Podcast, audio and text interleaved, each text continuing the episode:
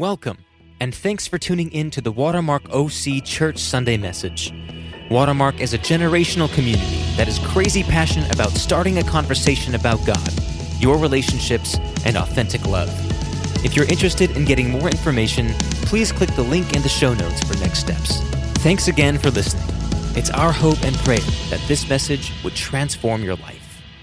I have a tradition that's so fun and full because Ben Appleby, Ben's not just Uh, pastor with me, he's he's family. He's my son-in-law, and the tradition of Christmas is so fun for me because he's given me nine grandchildren, and so nine giant grandchildren at Christmas is a real lot of fun. And we have fifteen stockings along our mantle, fifteen stockings, and it's going to be bedlam when those things get torn apart and opened up tomorrow. And it is so fun to have wonderful young children running around going crazy for Christmas. It just brings back that wonder and that joy, and uh, I love that tradition. So thanks, Ben. That's yeah. so fun. And like you say, we're a young family, so we're still forming our traditions. But uh, as there is so many kids, you know, one of the questions that Riley and I get, that's my wife Riley, uh, that we get all the time is, how do you guys do it, you know? And one of the very first things out of my mouth is, well, we have an amazing family. We have an amazing support system, my my in-laws and, and my parents and, and beyond, family members and friends that come, and it really does take a village to do this thing. You know, we have these family members, they're they're present. They bring their gift of presence when they come, and they they invest time. It's a deposit of time. Shout out to my mom, eighty-two years old, helps homeschool mm-hmm. Ben's kiddos at eighty-two. Yeah, well, retired yeah. teacher, man, she's amazing. So, she's amazing. Yeah, I mean, multi-generational investment in our family and our kids, and not all of you guys have that. So you know the other side of how much you would, you know, be passionate about that or desiring that. We, we're blessed that we have that arrangement, and uh, you know that they pour into our kids not just with time but with values, a, a common set of values. And that makes it such a wonderful gift. And, of course, that's what we're talking about in this Christmas series. It's Christmas time. We've been in a teaching series now way ahead of Christmas Eve that's called The Gift of Presents. And these are practices. These, these are things that can be opened up truly like a gift. They're freely given, extended graciously. Now, you don't have to earn them. You don't have. There's no stipulations. There's no special provisions. It's, it's freely extended. And the gift that we want to talk about, we talked about gratitude, and that's a great gift that when opened leads to more access to God, leads to his kingdom, leads to more grace when we lead with gratitude. We've talked about waiting on the Lord. Waiting is painful and challenging, but you might just meet God in a special new way when you wait on him. We've talked about reading the Bible. Yeah, that's a, that's an oldie but goodie, that when you look at the words, there's, there's almost a supernatural power that can jump off the page and really kind of enter into your heart and your mind in a new way. And tonight we're talking about family. That's the gift we want you to open. You don't got to do anything. You, you just got to open it. You got to. You do have to receive it. And, you know, family, man, as I was thinking about family, I was preparing for the message. And I was, you know, it, it was the early morning time. And that's the only time I get with nine kids. It's like a sliver of thirty minutes before they're all up at my door. And I was in the living room praying for some divine revelation. God, you know, let's make Christmas Eve great. What is the What is the big idea? What's the new thing to say? And, of course, in my A D D prayer brain, I started wandering off, and I saw our mantle at home. And up on top of the mantle is all these Christmas cards, all these smiling faces, these beautiful families. And what are they celebrating? They're celebrating graduations still, even during a pandemic year.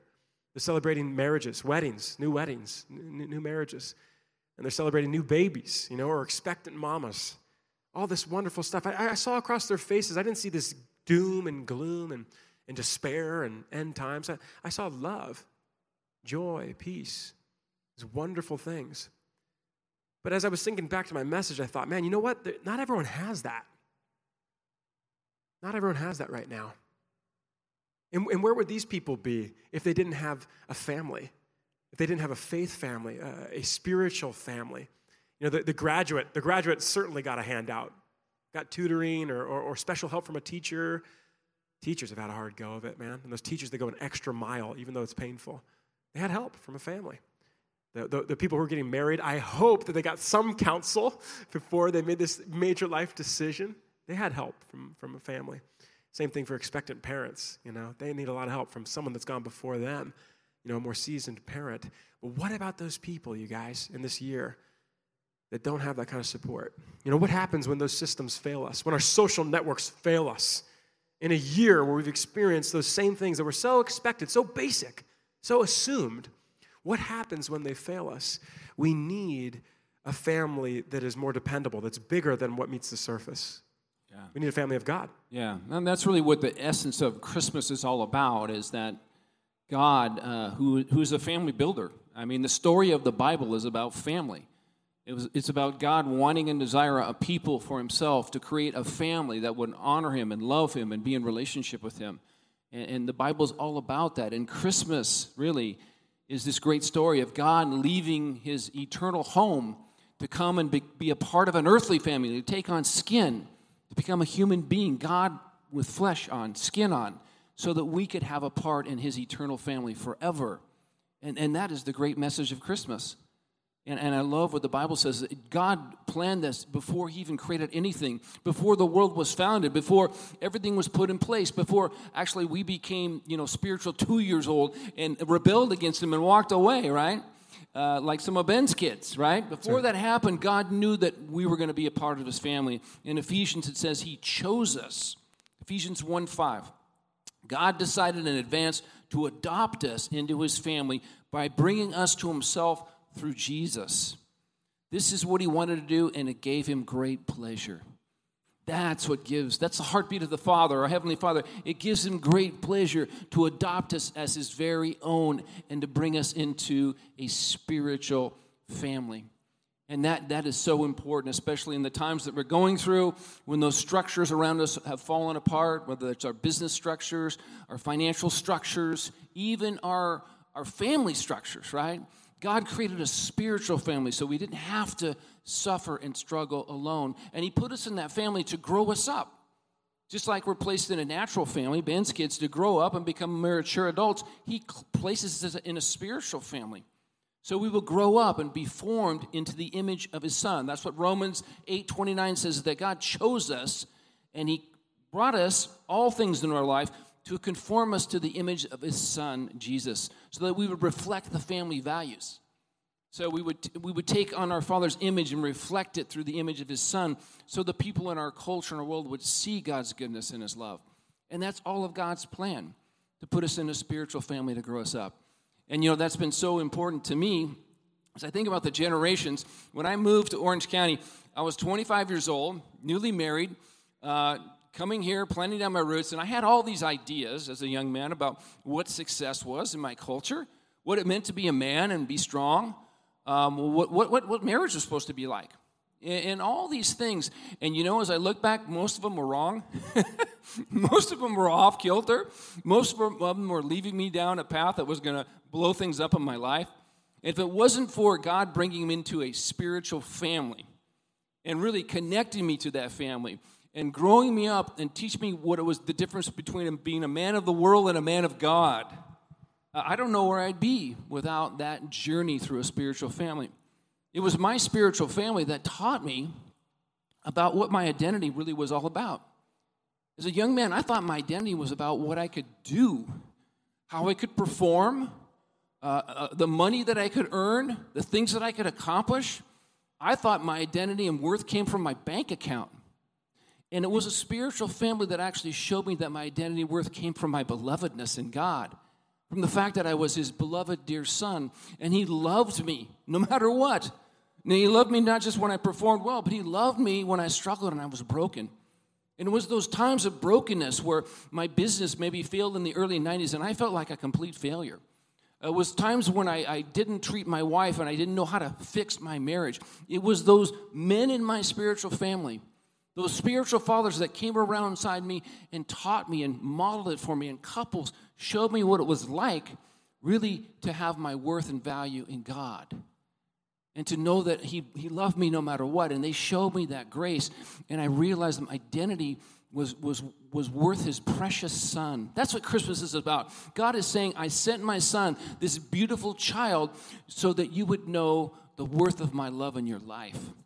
He values us equal with the precious blood of his own son. That is our worth and value in God's eyes. Boy, that, that that's amazing. And that can change us as it gets formed in us through a spiritual family that loves us and shows us grace, because we all need that. And you know, a spiritual family, my spiritual family taught me really what marriage was about, because I, I had no clue. I thought marriage was about basically me getting my wife to give me what I want. It was using control or manipulation, you know, to, she's here to make me happy, right? That's what that's what a trophy wife in, in Orange County is about. She's here to make me happy. And after uh, quite a number of failures, it was those men who came along and said, Bucky, let me just teach you about what marriage is really about. It's not about you, it's about her. Your job is to serve her with sacrificial love. Just like that baby who came down and born in a manger, the king of all the universe came not to be served, but to serve others. Jesus said, I didn't come to lord over people. That's not the model of my leadership. I didn't come to be served by others. I came to serve and give my life as ransom for many. And that was the model that these men started to teach me about what it meant to be a godly husband and what it really meant to have a flourishing marriage. And I learned the secret of marriage. Young men, let me give you the secret of marriage. It came from my spiritual family. Here it is. Happy wife, happy life. You want to say that with me? Come on, men. Happy wife, happy life.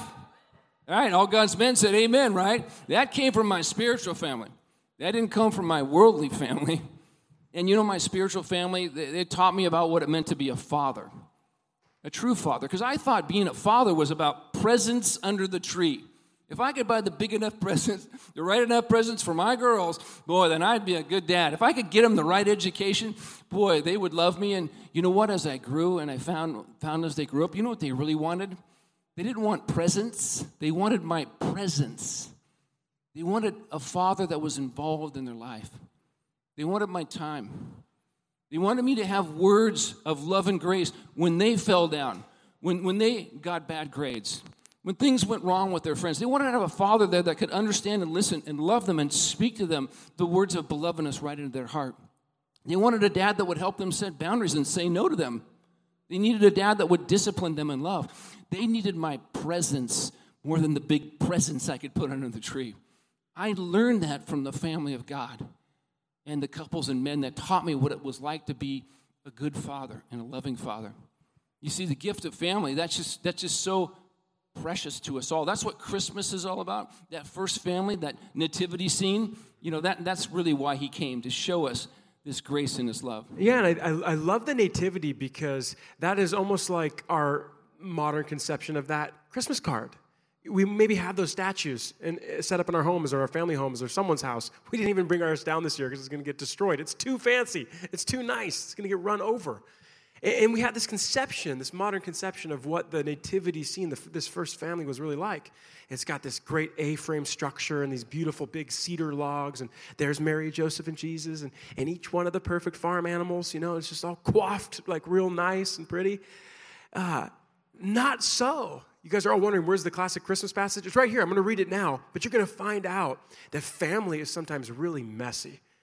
Every single person, even Jesus, was born into a messy, natural, biological family. And this is the picture of it, but it's not the whole picture. You don't get all of it. I'm going to share it with you right now. This is from Luke two, verse six, on your little half sheet or maybe your Bible app, whatever you got. It says this, and while they, that is Mary, Joseph, Jesus, and the whole witnesses there, were there, the time came for her baby to be born. She gave birth to her firstborn son. She wrapped him snugly, the English translation says, in strips of cloth and laid him in a manger because there was no lodging available for them. Let's talk about the lodging for a second. Was it this beautiful kind of wood-supplied structure? Now, this is the first century Judea. It's near the coastline. It's rock and sand. It's most likely that this, and maybe some of you guys have heard this before, it really blew my mind when I heard it. They were not in a quaint little inn or wood structure. They were most likely in a hollowed-out cave dwelling. That's where Jesus came into our midst. That's how Jesus entered the world. And yes, it's it's with the animals, right? What do animals do? And what are they like? They stink, and they smell, and it's rough. And I love the translations that say that Jesus was wrapped in cloths. It's like they only had shreds of, of material to lay across Jesus. It's it's pretty rough, you know?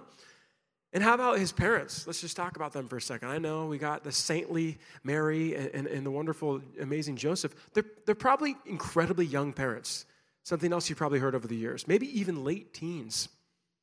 How about being a first-time parent to your first kid, let alone this, the Jewish Messiah, the Savior of the world, and you're a teenage parent? It's kind of messy. It's, it's not just perfectly coiffed like we always imagined. And then my attention turns to this year, you know? And, and what of our what what's the what's our family system like right now? And what are we? What are our structures, as Bucky said? How, how are they doing? Are they looking a little bit more like a cave dwelling than this picturesque, you know, kind of Christmas card? And I just think to myself, thank God that Jesus makes an appeal for a bigger, grander family than just whatever the natural arrangement is that we have. And actually, he speaks to that later on in his career. Look at this from Luke eight. This comes from Luke eight, verse twenty-one. Jesus is doing his, his so-called speaking tour. And some of his friends say, you know, hey, Jesus, your mom and your brothers are outside. They want to gain access to you. Well, they're having a, they're having a problem getting access to Jesus. How does Jesus respond? It's so just befuddles me, you know, and maybe it will you as well, just be kind of confusing. It almost seems gruff, but actually there's a lot of hope here in this passage. He says in response, my mother and my brothers are all those, get this, track with me, are all of those who hear God's word and obey it. Wow. Wow. Jesus opens up an, a, a whole new possibility, you guys. A whole new arrangement is possible. That no matter what the hand is that you were dealt in your biological family, you didn't have this cookie-cutter in-law or biological dad like I had who was here at the earlier service. You didn't have leagues of people to take care of your babies, and you were just doing whatever you can to grin and bear it this year in twenty twenty. There is hope for you and the spiritual family of Jesus. Listen to what Jesus says when he talks about this arrangement, because at face value, we don't get it. We think, oh, that, that's cute, Jesus. We can have, you're using that familial language again. That's, you're just trying to use intimate language. No, Jesus says, you're my squad. You're my people. You here today, online, if you're alone right now, no one knows about that, that, that challenge of togetherness and being separate on, on a holiday than you do. Some of the, the grandparents that have been, you know, isolated from your kids and your kids' kids and of every age and every circumstance that you guys are through. No one knows that like you guys do right now, but regardless of that distance, Jesus says, no, you, you all, anyone who has said yes to the name of Jesus, who has heard me, received me, and then obeys me, has access to this family. And it's a gift of grace, you guys. Just please understand that. There's no hurdles. There's no obstacles. There's no stipulations, no, no, no prerequisites for it. We talked about that earlier this month. You can go and listen to it. We read this statistic that, that half of Christians, people who already call themselves Christians, half of them think that you have to work to earn God, God's grace. They think you actually have to earn it and do something to get it. You guys, the family of God is accessible to every single one of you. Online, if you're a guest and this is new to you, in person, if you're feeling discouraged and you're not sure what you believe about this year or next year, what you believe about God, we're trying to encourage you tonight that there is amazing hope in a bigger, grander family, this family that Jesus pointed to, and he's there with you. Jesus says, in essence, when all else fails you, the person you can count on is me. That's what Jesus says in this passage. You're my brothers, you're my sisters, you're my friends. Shouldn't that give us hope, you guys, as we wind on this year and we look into the next year? If twenty twenty has taught us anything, it is that the most basic, assumed things, the things that just run in the background, you never even look at them or touch them or think about them, you know? Those types of things were just obliterated, taken from us in a moment. What should that lead us to? It should lead us to a greater dependency in something that's actually dependable, something we can put our trust in, something we can put our faith in. You know, my wife and I, we know about messy. Guys, I'm telling you, like, I'm so sleepless most of these days, raising these young kids. I can barely keep my wits about me. We go to bed every night, and we're just thanking Jesus, like, woo, woo, woo, yes, Lord, made it through another one. And most of the kids are intact. Most of them are healthy and whole. Thank you, Jesus. How did that happen? How did that happen? Boy, it must have been you, God. Must have been you. You must have given us a handout today because there's no way we could have done that on our own. You must have been there with us saying, it's okay, Riley and Ben, I got you. You're my brother. You're my sister. You're my family. And can I tell you how much I need that in the morning? When I go to bed at night, I feel almost a little bit, a little chip of pride that we did that. And, you know, maybe we are capable of doing this after all. When I wake up in the morning, I'm on my knees all over again. God, please, we need an intervention today before breakfast. Please, God, help us. And he's there. And he's there. in the midst of all the messiness and screaming matches and knockdown dragouts, he's there, you guys. Can I just tell you, that's what he says to you this Christmas? That's what he says to you at the end of this year, and that's what he's going to be saying to you when you wake up January first, and guess what? It's not all cookies and candy and ice cream and a, and a perfect new year with a bow on it. It's still a little messy. And God says, I'm here for you when all else fails. I'll be your family, and you don't have to earn it. You don't have to strive. And as the band comes up right now, you guys, that's what we want to pray around. That's the one thing I want to encourage all of you in. We're going to pray. We're going to designate this this time. And, and, and please, would you just join us in this prayer? You guys can stand right now. And um, I really invite you to join us in this prayer. There's, there's powerful things that happen when we pray. Prayer is powerful, and things can move by our words. I believe that. I've come to believe that about prayer. Born and raised a Christian, but just in the last couple of years, I, I started to believe, believe God for more in my prayers. And there's a lot of power in this room, let me tell you right now. One of my favorite verses, you know? Jesus said that when two or more are gathered, I'm there in your midst. When two or more are gathered in my name. So when we pray right now, when we, when we ask in Jesus' name, there's power just even in uttering his name. And I tell you why we want some power right now.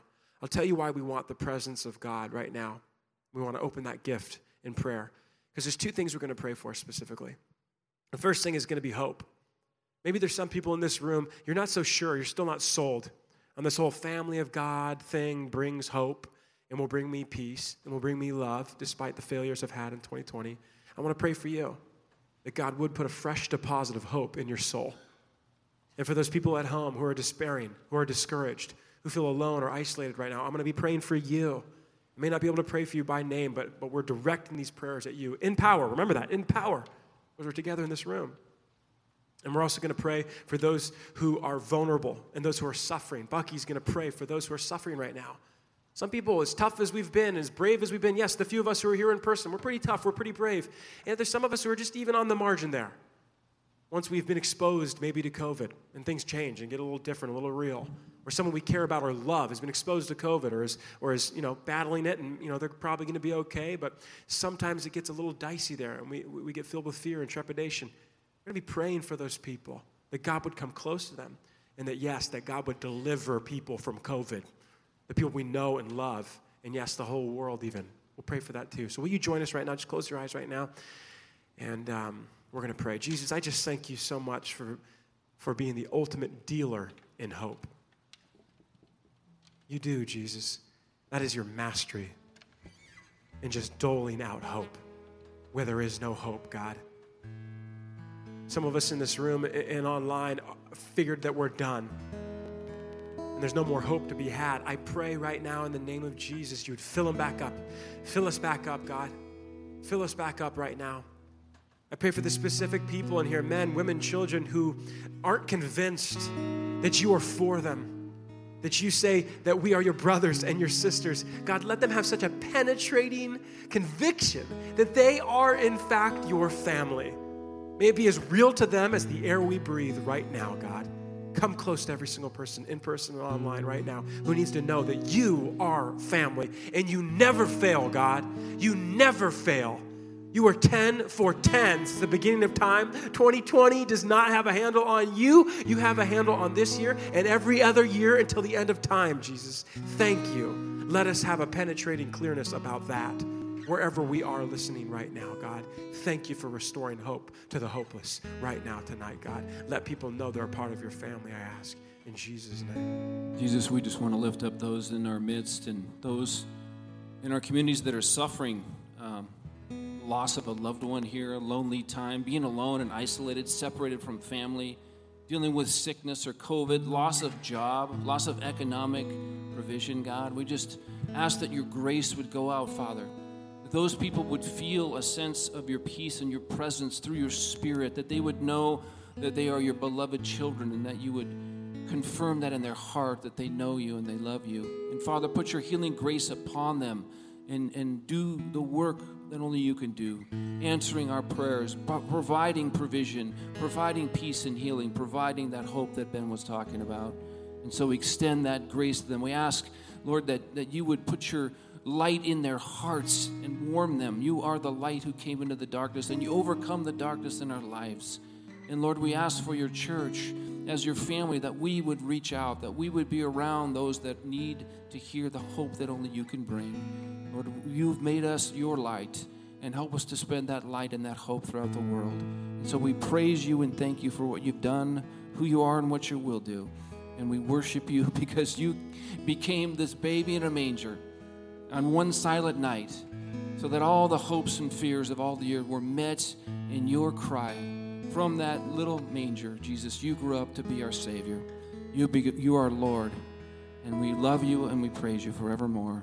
In Jesus' name, amen. Amen. You guys uh, would have gotten a candle by now, hopefully. If you didn't, you can kind of just raise your hand, and Ben and Sherry are coming around. They'll give you a candle, but they're also going to light the candles on the aisles.